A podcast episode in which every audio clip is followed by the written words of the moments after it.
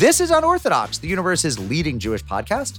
I am your host, Mark Oppenheimer, joined as ever by my co hosts, Stephanie Butnick. Hello, good evening. Good evening. It is Monday evening. We're getting a jump on the week's news. And my other co host, Liel Leibovitz. I raise my martini to you, friends. That is a beautiful glass. Well, thank you. Are you one of those people, Liel, who believes that the drink tastes better when drunk out of a better glass? Absolutely. What do you mean believes that? Like like element of faith? It's science, Mark. I- it's hashtag science that it tastes better. I tastes won't better. let this take over our show, but I actually think that's that is hooey, as the old folks say. In another forum, you and I shall debate this, and Stephanie shall settle the question. I will. But first, we have a show to get through. Today on the show, we're bringing you an interview with our Jew of the Week, Zachary Noah Piser. He is the new star of the Broadway show Dear Evan Hansen. And also, for Pride Month, we debut a new interactive tablet project called The Minyan. Now, The Minyan is going to be an ongoing series of moderated discussions about the state of the Jewish community, each of them focusing in on a little different subset of American Jewry.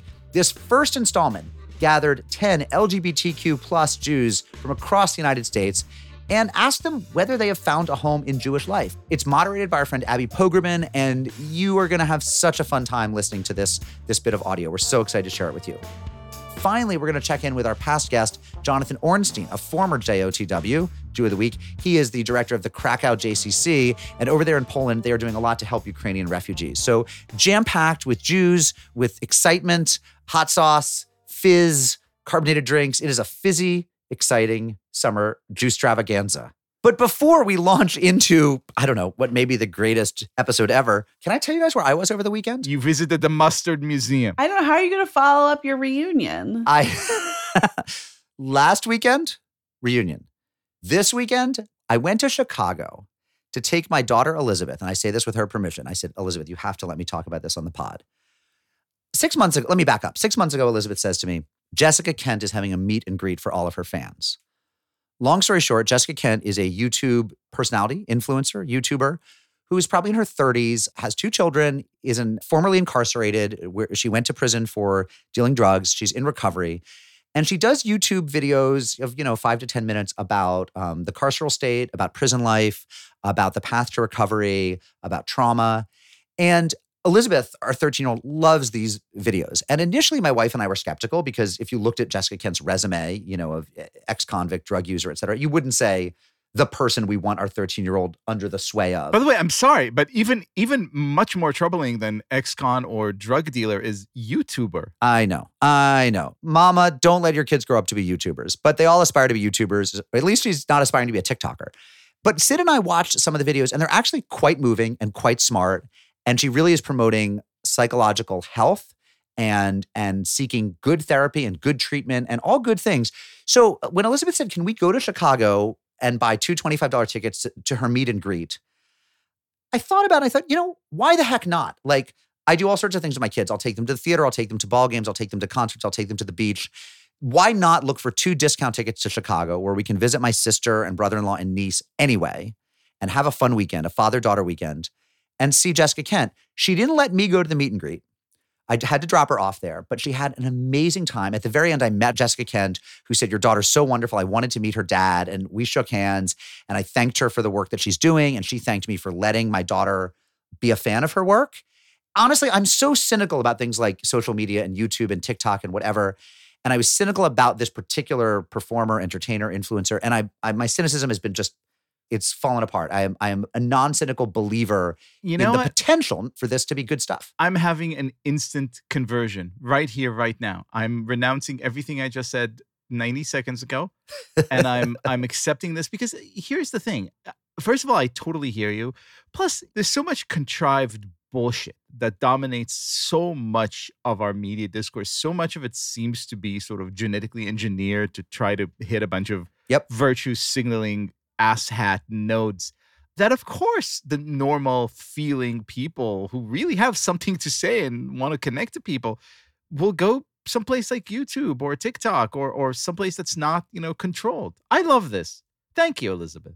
By the way, guys, I haven't been listening to anything you're saying because I'm on her Medium page, and she gave birth in prison. This is I, I'm like really I'm drawn in. There's a lot. Yeah, one of the things Jessica Kent talks about a lot is the PTSD she has suffered from having to give birth in prison. My understanding is while chained to a gurney, to a bed, to a stretcher, and that experience has haunted her and her experience of, of childbirth, motherhood, et cetera, ever since. So she talks about PTSD. She talks about imprisoning people. She talks about the war on drugs.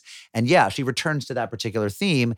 And she's super smart about it. And, you know, I'm such the asshole, right? I look at her, I look at her past, I look at her sleeves of tattoos and her sort of she looks very alternative and and I'm so judgy and I have to eat all of those words with like a big dollop of mustard from the mustard museum because it was an amazing amazing weekend. Uh Stephanie Butnick, What's up with you? Yeah, top that. Um, not not much is going on here. Ben and Edith have had COVID for the past week, so it's Aw. been sort of a, a rough time here. But Edith is a champ; she's totally fine. So is Ben. Um, I feel like I don't have COVID, but I have COVID brain. Um, so for I, this is my way of saying that I have not responded or even read any emails you have sent me, uh, guys. so sorry. I don't know if you were waiting on anything for me, but I have fully checked out. Oh, the the good old Yeah. my baby has COVID excuse. I've had a shekel for every time I heard that. Uh Liel, still COVID free. What's going on in your life? Still COVID free, uh, still a baseball freak. So this beautiful Father's Day weekend, we were down visiting the in-laws uh, in Wilmington, Delaware, sunny Wilmington, home of a baseball team called the Delaware Blue Rocks or Wilmington Blue Rocks, which this weekend played our beloved Brooklyn Cyclones. Uh, so we figured, hey, we're in town anyway. Let's go and check out the game. The game was totally unremarkable, except for a major discovery, which is that the mascot of the Wilmington Blue Rocks is a seven and a half feet tall celery called Mr. Celery, whose catchphrase is woohoo, which really feels like, you know, some poor marketing exec got an assignment to come up with a new mascot, got totally drunk, woke up in the morning, looked at his empty Bloody Mary glass, and was like, uh, I don't know, man. Celery, Mr. Celery. You know, I love Wilmington very much. And this is yet one more thing to love about Wilmington. Hudson, who we took to the game, uh, who is almost nine, was absolutely smitten with his new friend. like a giant celery. Mr. is- Celery. is every boy's dream of a, of a baseball mascot. News of the Jews.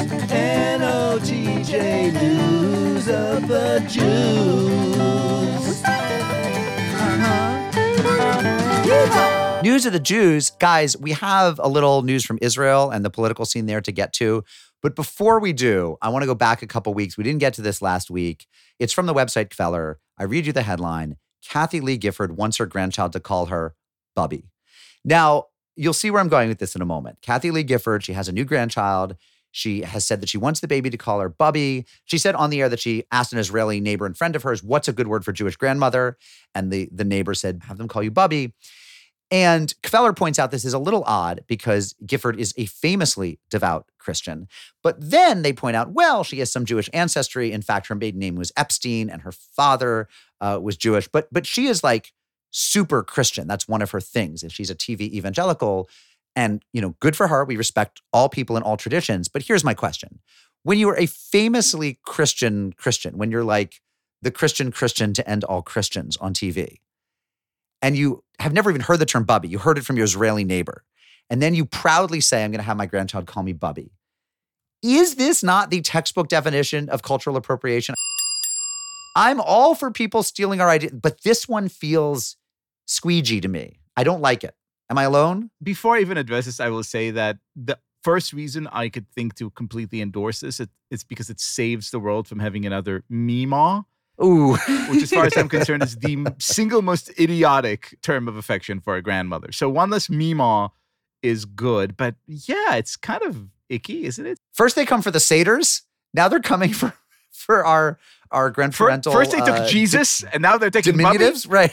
I want the TV show. I want the sitcom about the Israeli neighbor who you come to and ask for things, and she just tells you the wrong Right. thing. She's like, "What's a good word for grandma?" And she's like, kasha varnishka. In Israel, in Israel, we call we call we call safta kasha varnishka. It's called. Oh, okay. It's called Everybody Loves Batia.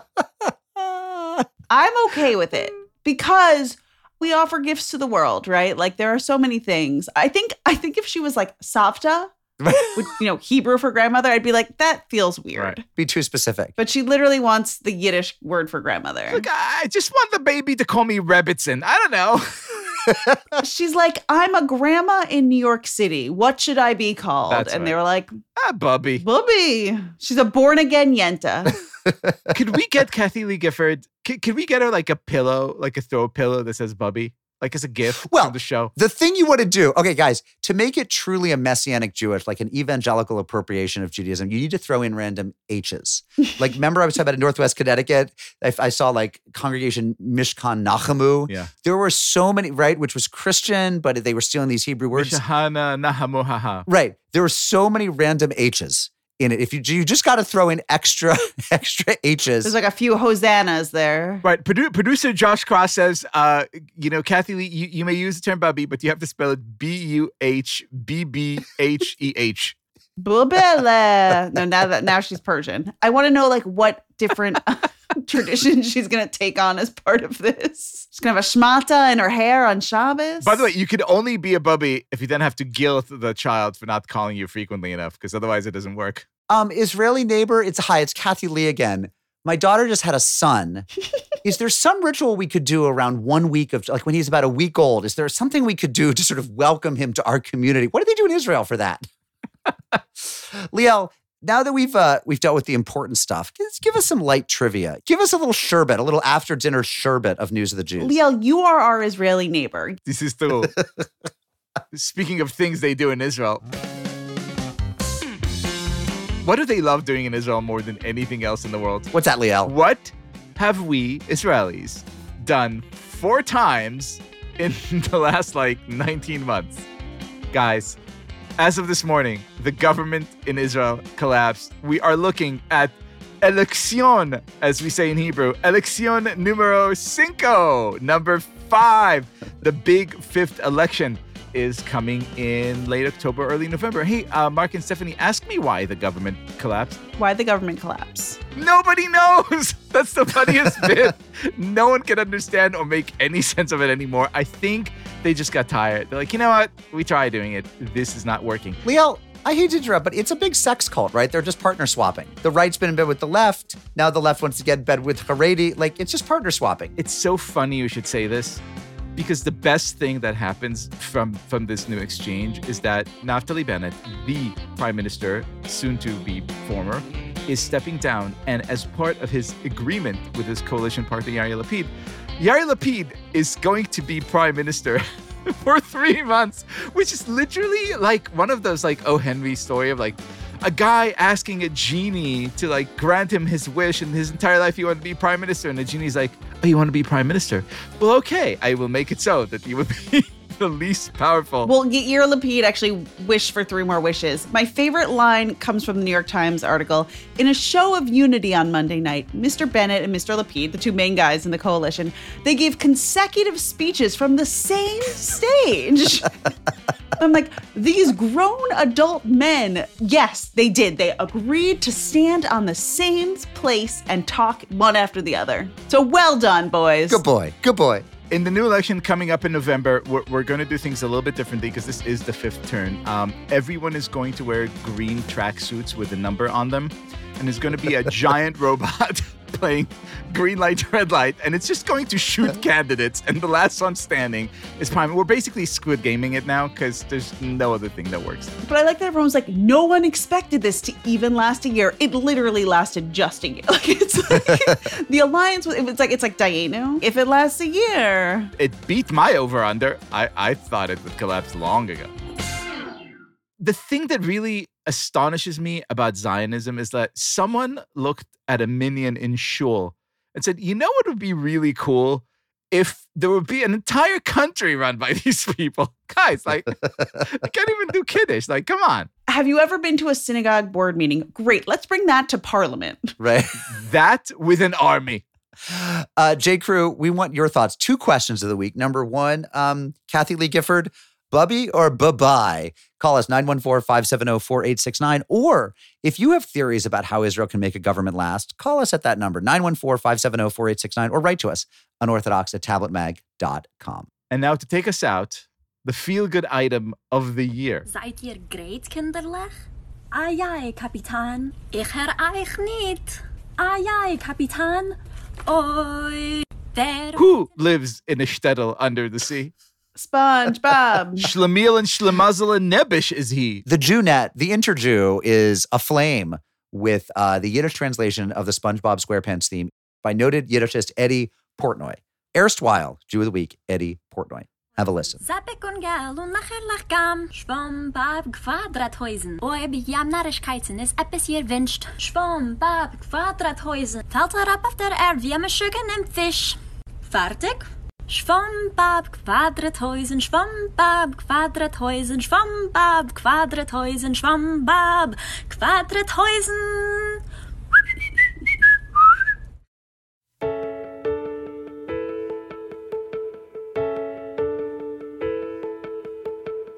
I've learned to slam on the brake before I even turn the key. Our Jew of the week. Listen, I am really the last person on earth who knows anything about musical theater, but even I know this guy is a really big deal, which is why I'm sad I didn't sit in on this conversation. But Zachary Noah Piser is the first Asian American to play Evan Hansen in the Broadway show. Wait for it. Dear Evan Hansen. Have a listen. Step out, step out of the sun because Zachary Noah Piser, welcome to the show. Thank you so much for having me. And this is not the only show that you've been welcome to recently, um, as you've just taken on the title role in Dear Evan Hansen. What has that been like? It has been incredible. It has been anxiety provoking. It has been magical. It has been beyond exciting. All of those things, you know, all the emotions that you feel of starting a new thing or starting a new chapter. Because I have been a part of the Dear Evan Hansen family for some time. So starting this new chapter within this epic book of Dear Evan Hansen is so special, especially after coming out of you know, that whole little pandemic thing we all experienced, where, especially as actors, stage actors, we weren't really able to do the thing that we love to do. And so being able to come back in this way and to perform this role um, means everything to me. And so, for someone who has never heard of the show, hasn't seen it, what is Dear Evan Hansen? Who is Dear Evan Hansen? I always say that Dear Evan Hansen is about a young boy, young man, who is always feeling like he is on the outside looking in. He is an outsider, um, and he's always looking to connect. But he's having a really hard time doing that because of his circumstance, because of the fact that the play is set in the modern technological era where social media is very prevalent. Um, and it can be so easy for us to just get lost in our phones and forget what it means to actually have real face to face, person to person connection.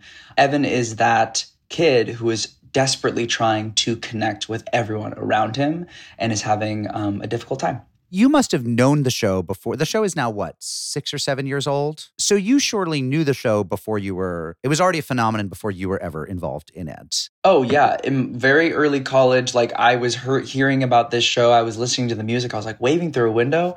What a great song! It's amazing. It's incredible. And I remember I saw the show very early on in its development, and I was so struck by the character. I was so struck that, especially that someone to lead the show didn't look like your normal leading man, you know, big, strong, strapping, whatever that is.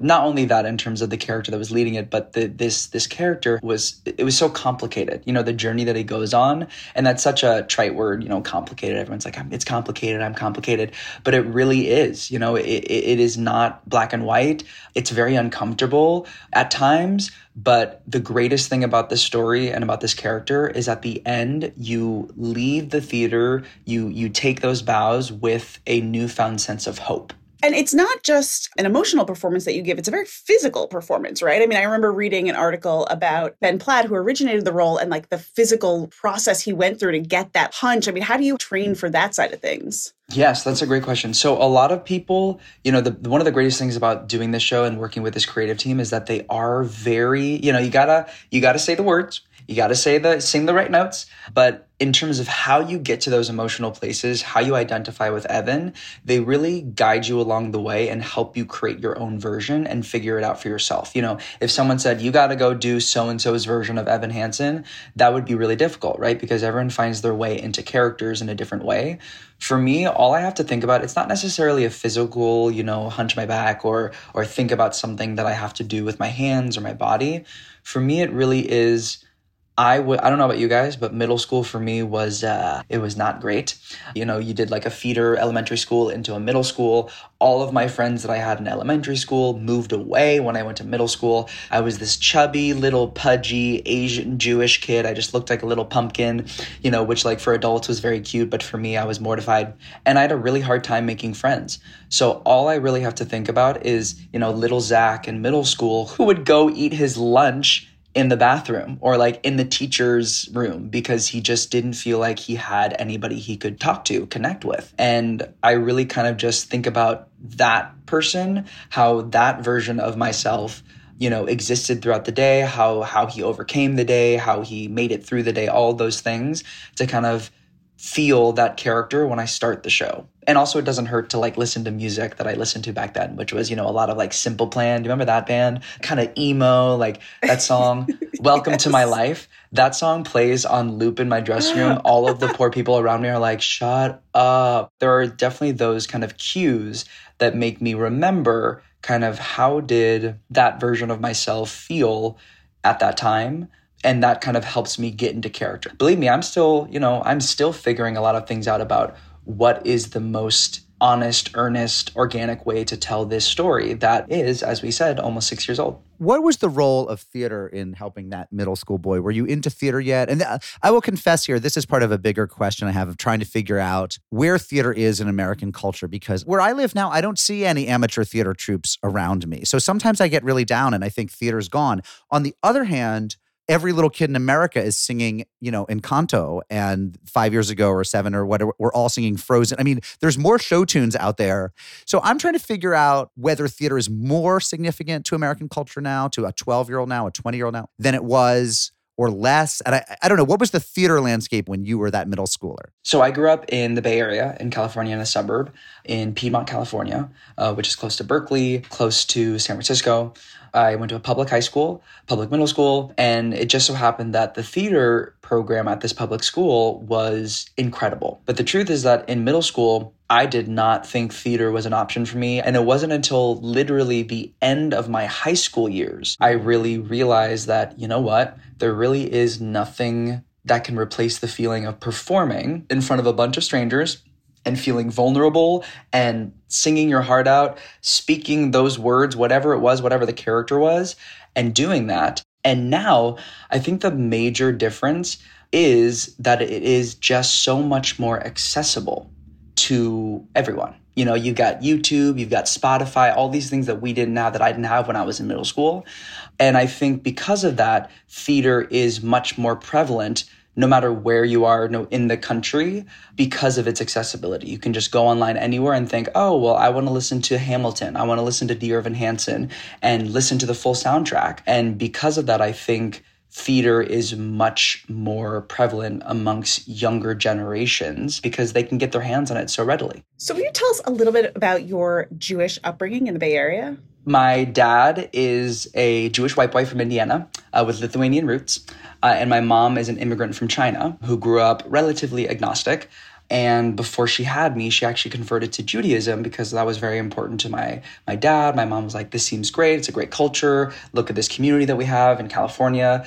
And so I was born a full realized Jewish Asian. I, co- I feel like I coined the term. I probably didn't Jasian, but I like to say that I did. Um, so I grew up in a conservative Jewish household with my parents and a conservative temple it's so funny. My rabbi, Rabbi Mark Bloom, is actually flying out to see my show very soon. Um, so shout out to Temple Beth Abraham. Love them. Love those people out there. So wait, like he did your bar mitzvah, and now he's going to see you on Broadway. Oh yeah, and he's seen all my shows. He he saw when I made my Broadway debut as Boq and Wicked on Broadway. Like he he he's been here for a lot of stuff for me. As has been also a lot of my Jewish community from um, Temple Beth Abraham, where I grew up. Growing up, I went to Hebrew day school during the week. Then I went to like Chinese school during the weekend. You know, I was a very, it was a very intersectional, multicultural household that I grew up in. But Judaism was very much at the forefront of that. We didn't have treif in the house. Um, which is very funny because you know my mother being an immigrant from China who had you know like pork belly for breakfast, um, not being able to have that in the house was very interesting. But we would like go to my aunt's house and like sneak some like bacon in the morning. Um, so we didn't really do any you know shellfish, any pork, anything like that. And then when my parents moved, I grew up in the same house until I went to college. When my parents moved, when I left for college, they went to San Francisco proper and they live there now.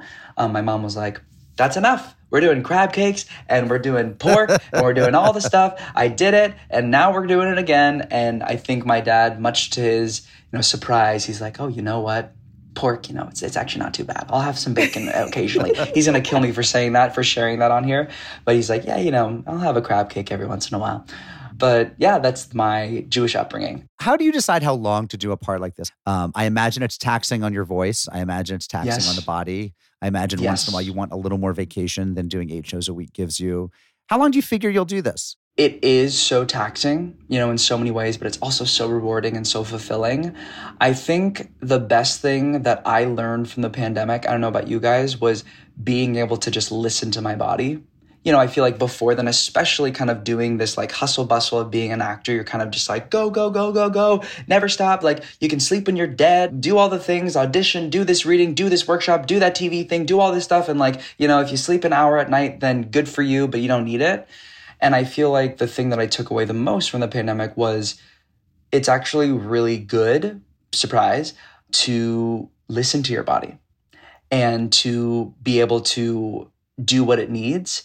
It has been a really beautiful journey with the show. And I think as of now, my time with it will be I think it's going to be through the summer of this year. And I think that timing is really kind of perfect for my body, my brain to kind of culminate this whole experience for myself. And to also not like, you know, break my vocal cords and break my body because I, as much as I love this show, I don't want to compromise my overall health. But it should be said they do a very good job of kind of helping you along the way and making sure that you're very taken care of in that building. There's there are masseuses, right? I mean, there's a there, that's like in the equity contract is. Oh my! right? If I could tell you the amount of people that I have, I've got you know we've got PT in house, I've got a vocal coach, I've got an ENT speech pathologist specialist, I've got you know a therapist for my brain, which everyone should go to therapy. Please do. I have you know a trainer that I work with, a nutritionist that I work with. All these things to kind of make sure that we are in the tip. For real? You have a whole you have a whole entourage?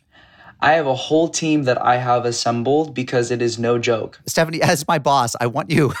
Could my next contract? Let me just say, Jewish year fifty-seven eighty-three. Oppenheimer is negotiating a much better contract than he has Totally, right now. totally. Okay? Uh, that's uh, yeah.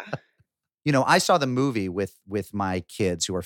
I think I had my 15, 13, and eleven year old there, and I'm just imagining the mail you get. Right, you are playing a role that is iconic, totemic, etc. Pick your word for a sad, scared adolescent boy anywhere and anyone who feels othered or sad or scared or lonely in any way.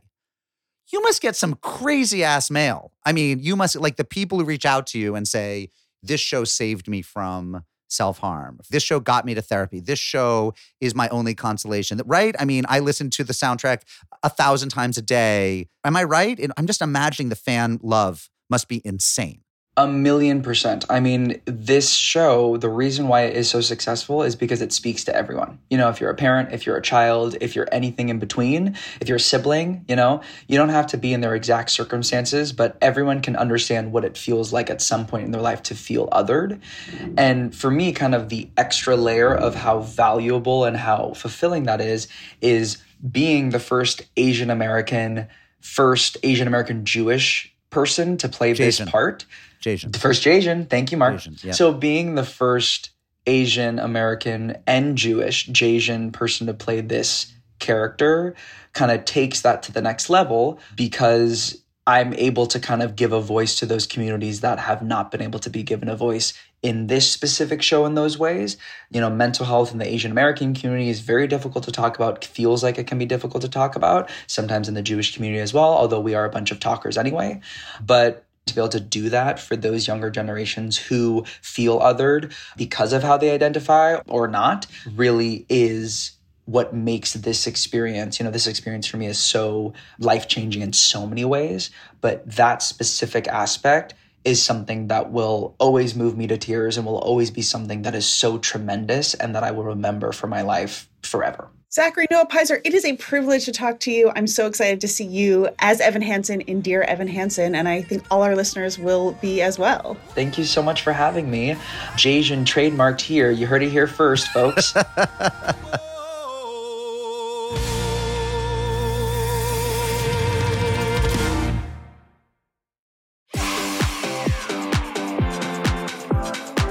Our friend Abby Pogrebin is the moderator of The Minyan, a new series of moderated roundtable discussions from Tablet Magazine about the state of the Jewish community in America.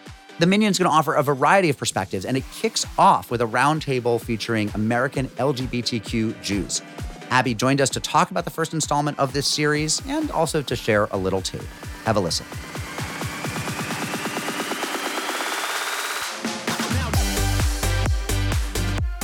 Abby, welcome back to Unorthodox. It's great to be with you. So please tell us about this exciting new project you're working on. Well, I have to give full credit to my editor, Wayne Hoffman, who approached me with the idea of The Minyan. And basically, the idea of The Minyan is that it will be a series where we gather ordinary people, not experts, just to have your everyday Jews who live in a particular way with a particular identity and just take the temperature of like, how is the Jewish community doing when it comes to that cohort, affiliation, identity, whatever word you want to use. So it was my job then to kind of comb the country and find people who be representative. Obviously, we're not going to have every possible demographic and category, but wanting to make sure we had diversity of age, of location, of background, and of identity. And the first minyan is focusing on LGBTQ plus Jews. So we have uh, folks in their 30s. We have um, two over 50, one who's 63. We have people from Brooklyn, Detroit, Phoenix, Missouri, Atlanta, Chicago, Ogden, Utah, and LA. People who identify as lesbian, as trans, as non binary. One person said, I'm an old fashioned gay guy. So it's really, it really is the spectrum. And again, not to make these people kind of uh, stand ins for everyone else, but because the, lens changes depending on some how some identify. Obviously, I haven't even mentioned the spectrum of Jews. We have um, all the way from Orthodox to Reconstructionist to Reform to not you know non-denominational. I think what I learned from this experience, first of all, is that for anyone who is looking for a Jewish home, who identifies as LGBTQ, you can find that home.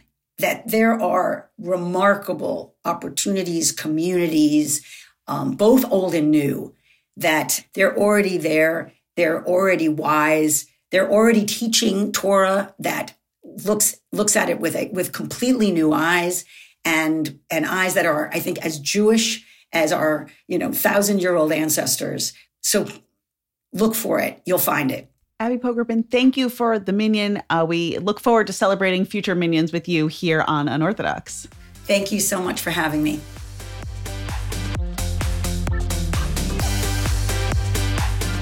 And now let's hear from some of the Minyan participants. I don't go to the LGBT community, so to speak, to express my Jewishness. I go to express my queerness, I guess. And I go to the Jewish community to unpack my queerness somehow and figure out why God made me this way. Am I part of all of this? I mean, if the question was, do you feel like you need to be kind of out Jewish among gay people? Not so much, actually. I feel like I need to be out Jewish among Goyim generally. I'm trans and gay, and I came out and dealt with this um, in the late 80s, early 90s, before there was a whole panel of people I could, you know, potentially talk to about this. And so, you know, I, I just felt very alone, and I felt, why did God do this to me? And what is my place in the universe? And etc. And, you know, I kind of came to the conclusion actually that it's a blessing, not a curse. That it's not that I believe in God. I know that God exists because God has been involved in my life and has smiled upon me in many ways. there there are like halakhic spaces where tradition and the needs for change are wrestled with.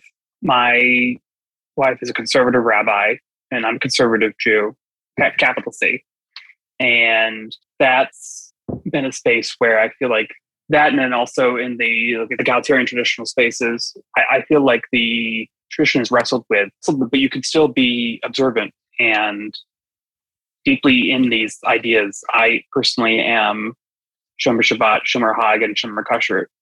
And that is an essential part of my life. And I can't imagine not being those things any less than I can imagine being not trans. The other point important to mention is joy, is the joy of being queer and Jewish. There are so many experiences I've had where I've been in queer Jewish spaces and it's just felt magical. The one quick example I'll give is uh, going to Queer Talmud camp at Svara. And it was interesting. I found that even in Svara, there were like different pockets of people. And I found a lot of really radical trans Torah happening among the trans and non binary clergy, but also just people who were very invested in these texts. And there was a whole presentation on like the trans toldot of all, of all the, the patriarchs. And like this was always been a queer story. And it was it was transformational. about joy in, in, in queer Jewish spaces, I had to think of the last time I was in a queer Jewish space, and I can only think of one. So it's really nice to know that there are places out there for people like me where people find joy. And not to say that I don't have plenty of joy here, but it's it's kind of lonely with me being the only, well, one of I would say maybe five out Jewish people in my my congregation, and that's rounding up, and that's including my girlfriend who's not who's not Jewish. It's definitely isolating. My my little congregation in Ogden is is tiny. We have we have about 49 member units and we are we're so big right now. That's really big for us. Yeah, it's it's small, but our, my synagogue is very much DIY. We don't have a rabbi, we don't have any staff. It's it's really what you make it. And when I um when I moved back home, moved back to my my hometown synagogue and started leading synagogue services and got on the board, I really wanted to make it fit me. And that meant, you know, coming out to the members and coming out to myself, which is which was harder. Um, and and really just just saying, damn the consequences. I, I want to see if I can fit here and I can. And I'm really glad I can.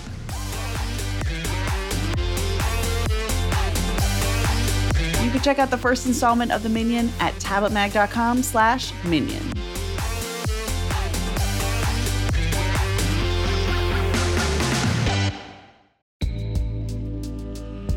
Broadway comes to the 14th Street Y on Tuesday, May 21st. Join us at 7 p.m. for a conversation with cast members from Prayer for the French Republic, the Tony Award nominated Best Play. Tony nominee Betsy Aidem and fellow cast members Francis Benhamou, Ethan Haberfield, and Ari Brand will take part in a lively discussion moderated by the New York Times' Marc Tracy.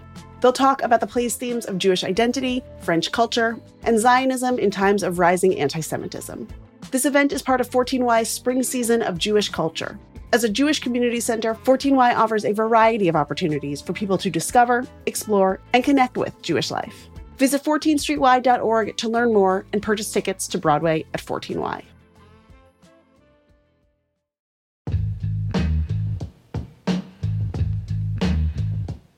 Hey J Crew, it is time for some pod biz.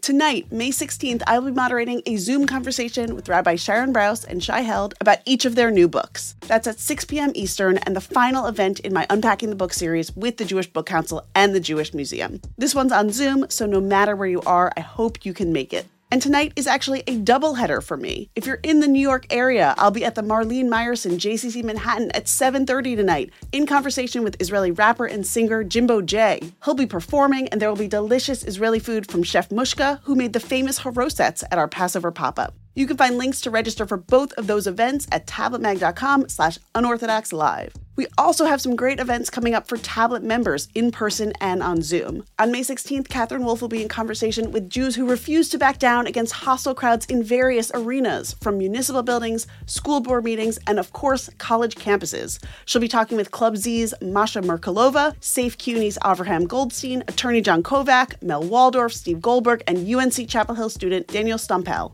Also, coming up, a warm and intimate Zoom for those who have lost friendships since October 7th. That's on May 21st and will be a great chance to connect and meet new people. And on May 30th, an in person tablet meetup in Washington, D.C., hosted by Tablet's executive editor Wayne Hoffman and Catherine Wolf. That'll be at Char Bar at 6 p.m. You can become a tablet member at tabletm.ag slash UO member and get more information about all of these events. Okay, back to the show.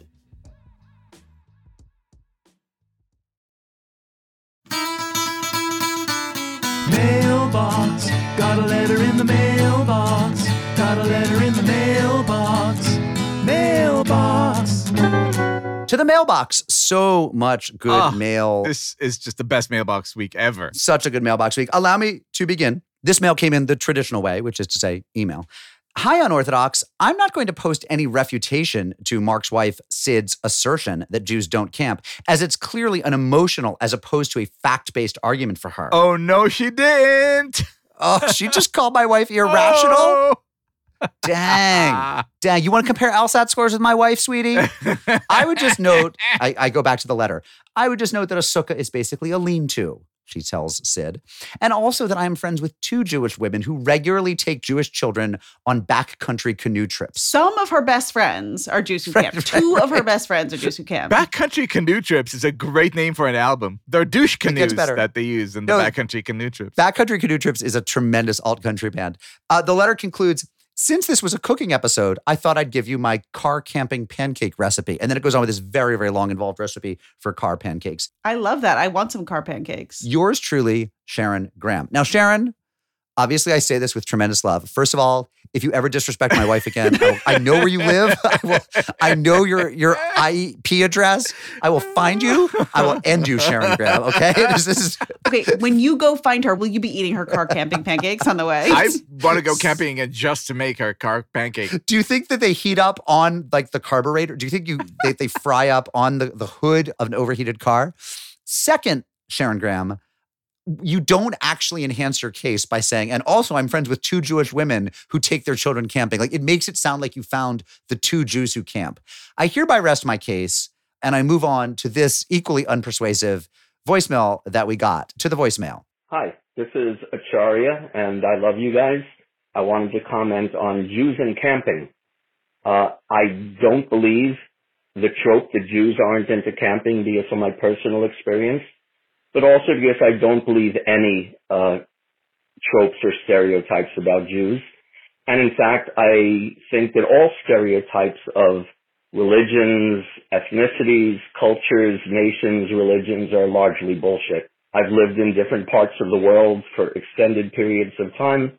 And when you deal with people one on one, those kind of stereotypes are not only inaccurate, but unproductive. Uh, thanks for hearing me out. Have a great day. Bye. My friend, all I have to say to you is if all stereotypes are bullshit, how are we supposed to do our show? No stereotypes, on, man. no unorthodox. You want us to do work to like really understand people? No. Dude, it's all we got. Uh, staying with the voicemail, uh, we have this one from Marge. Hi, my name's Marge, and I want to say something about Jewish camping. When my sons were small, they belonged to a Jewish Boy Scout troop that was based in a synagogue here in Houston, and we had a song written by the band Modern Man called Jews Don't Camp. Um, it's all about why Jews don't camp, but the Boy Scouts camp all the time, even Jewish ones. I love your show. Bye.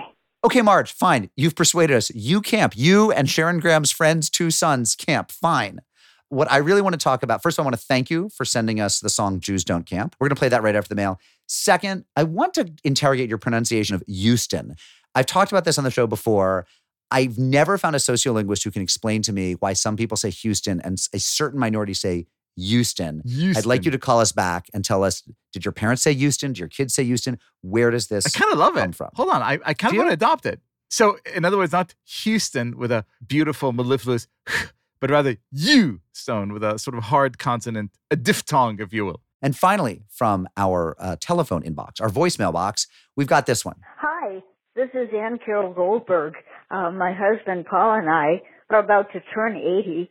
I love your podcast. Love it. Camping. We did that for years, years and years. Tent camping, at least three decades worth. And then we wanted to see what was beyond the Mississippi to the west because we're from Rochester, New York. So we bought a motorhome. We're now on our third motorhome and we camp all over and drive all over. Yeah, it's not quite under the tent anymore, but you know, we have a little arthritis. So, uh, we look for Jewish campers. There aren't many of us, but we're out there and we have a place in California where we are doing seders to a mostly non-Jewish group, but they love it and so on and so on. So I vote for camping no matter what type it is. Thanks for your program. Okay. You guys, you sound legit. You're on your third motorhome.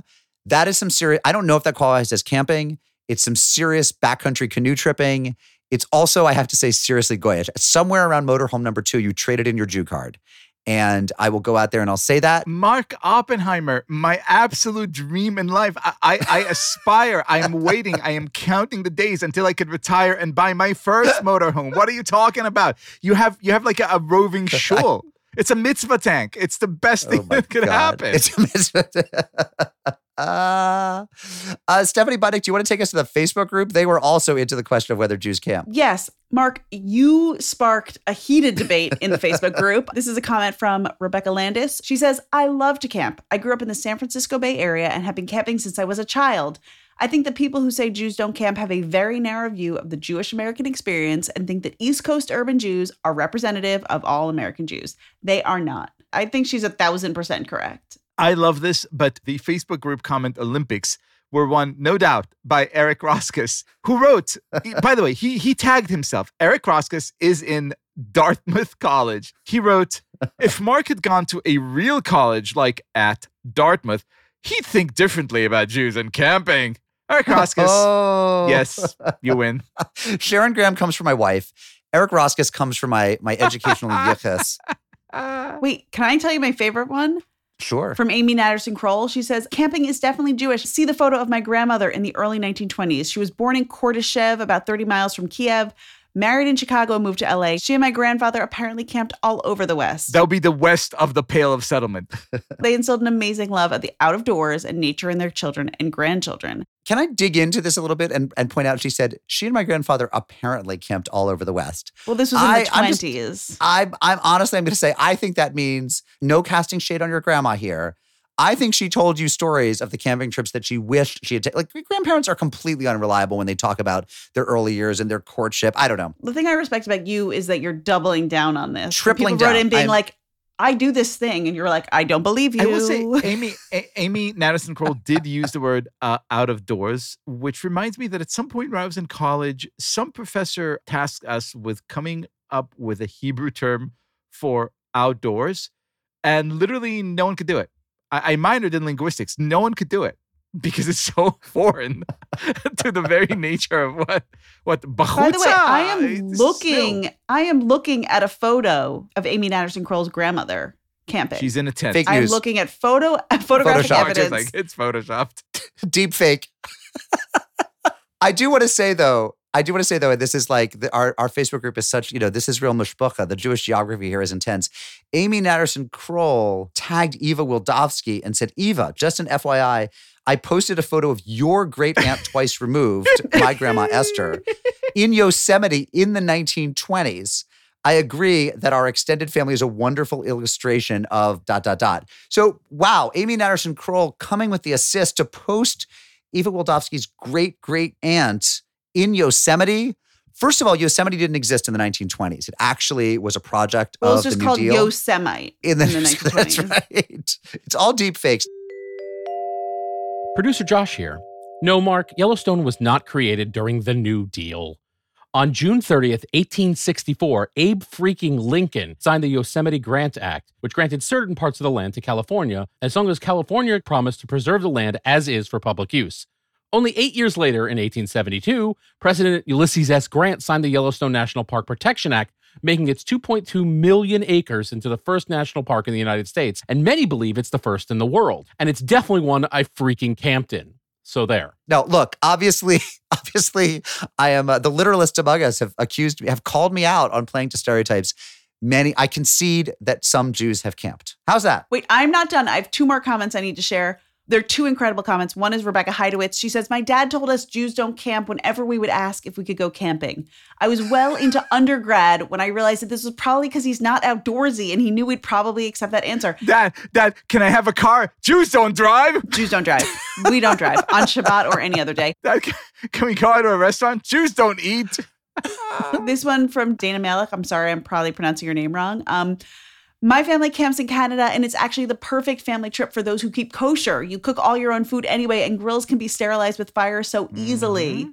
True Oh, I love this. That is a loophole. Honestly, my family camps in Canada is my mic drop moment. Fine, fine. There are some people who go to Canada and camp. Eating kosher hot dogs on the I grill. need kosher hot dogs. Need I say any more? Is my family camps in Canada the equivalent of, oh yeah, I totally have a girlfriend. She's Canadian. She's Canadian, right, right, right, right. oh, you've never seen her because we do it in Canada. oh, J. Crew, we love you so, so, so much. Keep it coming. 914-570-4869 or unorthodox at tabletmag.com. I will triple and quadruple down on all my most absurd, ridiculous, unfounded claims just for your entertainment. They said we'd like you to join us. There's plenty of room. We got a nice big tent and there's a big full moon. I stood and said the only thing that I could. Yeah, I had to tell them Jews don't camp. If it hasn't got a lobby, I don't want it for a hobby. It's cold and damp. Let me give you the news Jews don't camp.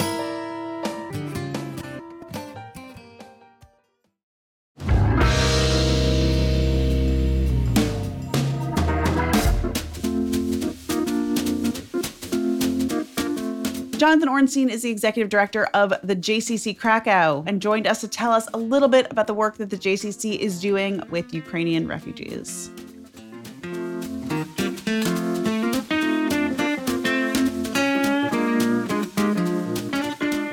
Will you start by telling us who you are and where you are? Where am I? That's an interesting question. I am Jonathan Ornstein, the CEO of the Jewish Community Center of Krakow, and I find myself in the unorthodox studio. but you're in New York. I am in New York City. You're not in Krakow I right am now. not in Krakow. I am live in New York. and this is where you come from, right? I am from New York City. I grew up in Forest Hills, Queens. in the past few months, your job, your work, your life has has shifted considerably. Could you tell us what the JCC Krakow is doing to help Ukrainians? So we made a decision on February 24th that we, we made two decisions really. One, we were going to do all we could to help Ukraine, fully focus our institution on whatever that meant, and we didn't quite understand what that meant. We're not a humanitarian aid organization, or we weren't on February 24th. We do all we could, and the other was that we were going to help Jews and non-Jews equally. Not only help Jews and non-Jews, but provide whatever we could. Do it in a blind sense of not not caring about who we were helping, trying to help everybody. And that started with a small collection point of of goods and food and clothing in our center, and that's just grown and grown and grown to the point that we've helped probably about seventy thousand people so far. We're housing four hundred women and children a night in uh, in hotels that we're paying for thou- feeding a thousand people a day, psychological services, legal counseling, job training, um, language classes, safe space for women, uh, daycare. So just have really somehow turned really probably doubled the size of our institution and have become a full scale humanitarian aid operation in, in two months, three months. It feels like the JCC Krakow is uniquely situated, not just geographically, right? Po- Poland is, of course, right next to Ukraine, but but almost in, it just experientially, like ideologically, you seem to be it, the right people to be helping right now. How does the JCC's mission in Krakow influence you sort of what you're doing with with what's going on in Ukraine? Uh, I think that first of all, we're we're guided by Tikkun Olam. We're not only there to serve the Jewish community. We do a lot with the LGBT community, with women in in Poland, which have become really a targeted targeted group uh, with, with with a lot of laws that have been passed and and a certain environment that's become the case in Poland. Um, so we're we're we're very mindful of that of not only looking at our Jewish community and seeing that as our mission of trying to you know taking taking the Tikkun Olam rather seriously in our center. But beyond that, you know, our, our normal work of rebuilding Jewish life is why are we doing that? You know, why are we in this position? Because 80 years ago, the Jewish community was decimated almost completely during the Holocaust because essentially you had a different dictator that uh, that arose, and the world was mostly silent. So 80 years later, when we have not a parallel situation, but we have something uh, going on where there is a dictator next door to us, and we as Jews. Uh, hopefully have learned the lesson of the Holocaust, which is not to be indifferent. So we feel that that the silence that we we that turned us into victims, we have to we have to not be silent when others are being targeted. You interact regularly with Holocaust survivors, you know, all the time in in your work. What did they have to say about what's happening and and what what you guys are doing to help? It's been really inspiring. So, I mean, one, the Polish people have been amazing, and Poland as a country, which hasn't always responded very well in situations with refugees coming in, has been great. But our survivors, these these uh, survivors that were mostly uh, children during the war, and were were saved by non-Jews and have you know have memories of, of very complicated childhoods of both being victims and also being rescued uh, by people, were stood up really in, in one voice and and support what we're doing and asked us to continue doing that. And we even had had a situation where um, where there was a meeting of ch- of uh, child survivors of the Holocaust.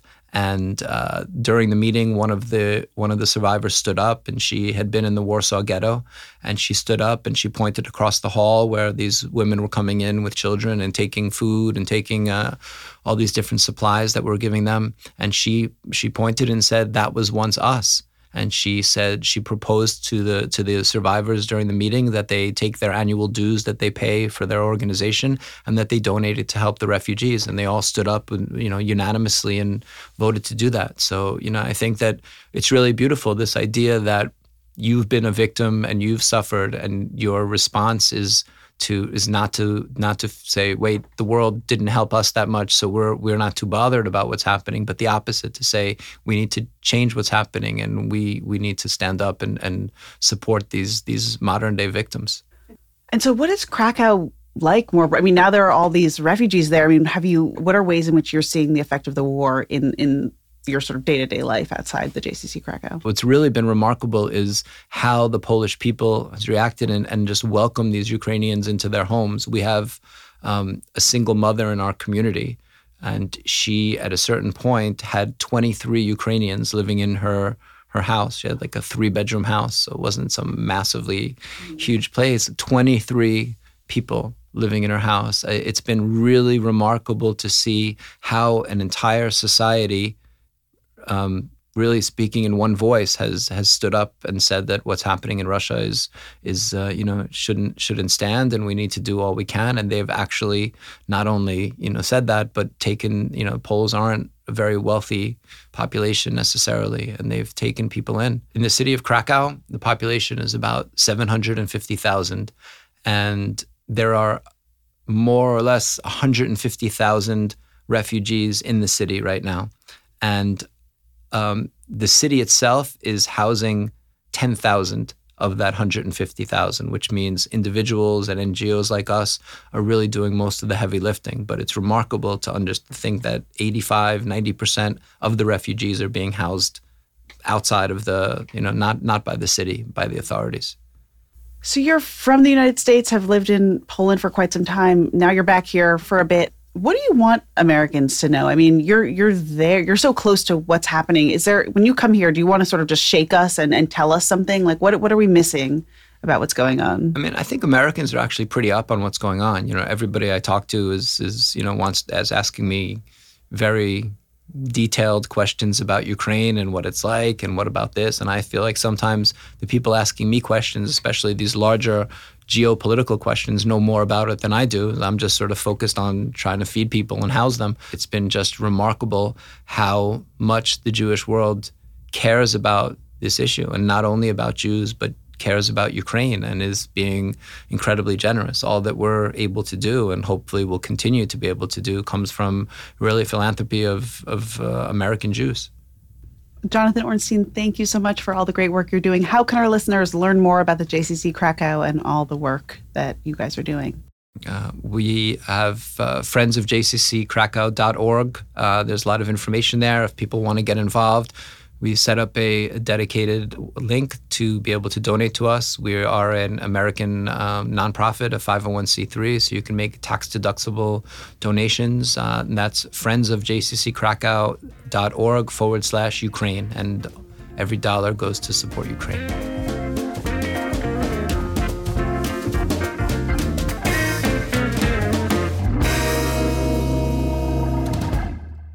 Mazel tovs. Liel, do you have a mazel tov this week? I have a mazel tov as I'm sipping this delicious martini here. I discovered a very delicious, made in Harlem vermouth. Started by a guy named Will Clark. It's called Little City Vermouth. Usually, as you know, I allow the vermouth to observe the gin, and that's the only interaction that they will ever have. But this stuff is actually great. So I, I put a drop of it in my martini, which is a big step for me. This has been my lifestyle super goyish endorsement of vermouth. Today's Mazel Tov brought to you by the letter John and the number Cheever. My Mazel Tov is for the families of two friends of the show who welcome new babies this week. Mazel Tov to David Bashevkin and his wife Tova, and Mordechai Lightstone and his wife Hannah. We're so excited about your new additions. Guys, I have I have no Mazel Tovs this week, but I have two farewells. Uh, really, really sad news. Two of my dad's very, very closest friends died over the past couple weeks. His friend Michael Chernoff is of the Chernoff brothers, John and Michael, who go back to my dad's Squirrel Hill, Pittsburgh childhood. They've been friends, I guess you'd say, I don't know, my dad's in his late 70s, 70 years, and he died this week. As did my dad's friend Joe D. Domenico, a, a more recent friend they've only been friends um, since the mid 70s. so, you know, only as long as I've been alive. So, 45 years or so. And my parents have had an extraordinary run of good luck with most of their friends are still so healthy and as they are healthy, thank God. And um, it shocked me because I guess I think of that generation as indestructible. And these are two men, especially Joe, I grew up with in, in Western Massachusetts. And I'm just, you know, I have, I have a heavy heart. And I hope that, um, I hope that whatever whatever their eternity looks like, that it is filled with vermouth and laughter and good times. Unorthodox is a production of Tablet Studios. The show is hosted by me, Mark Oppenheimer, with Stephanie Butnick and Liel Leibovitz. We're produced and edited by Josh Cross, Robert Scaramuccia, and Quinn Waller. The team also includes Sarah Fredman Ader, Daron Ruske, Tanya Singer, and Sam Hacker. Please follow us on Twitter, Instagram, and or Facebook. You can get our swag, t-shirts, hats, onesies, beer cozies, etc. at bit.ly slash unorthoshirt. Our episode art is by Esther Werdiger. Theme music is by Golem, and our mailbox theme is by Steve Barton. We would love your snail mail, right? To P.O. Box 20079, New York, New York, 10001. But also, you can write to us at unorthodox at tabletmag.com or leave a voicemail at 914-570-4869. Rabbinic supervision this week by Rabbi Michael Fell at Temple Emanu-El in Providence, Rhode Island. And we come to you while celebrating Pride right here at Tablet Studios. Shalom, friends.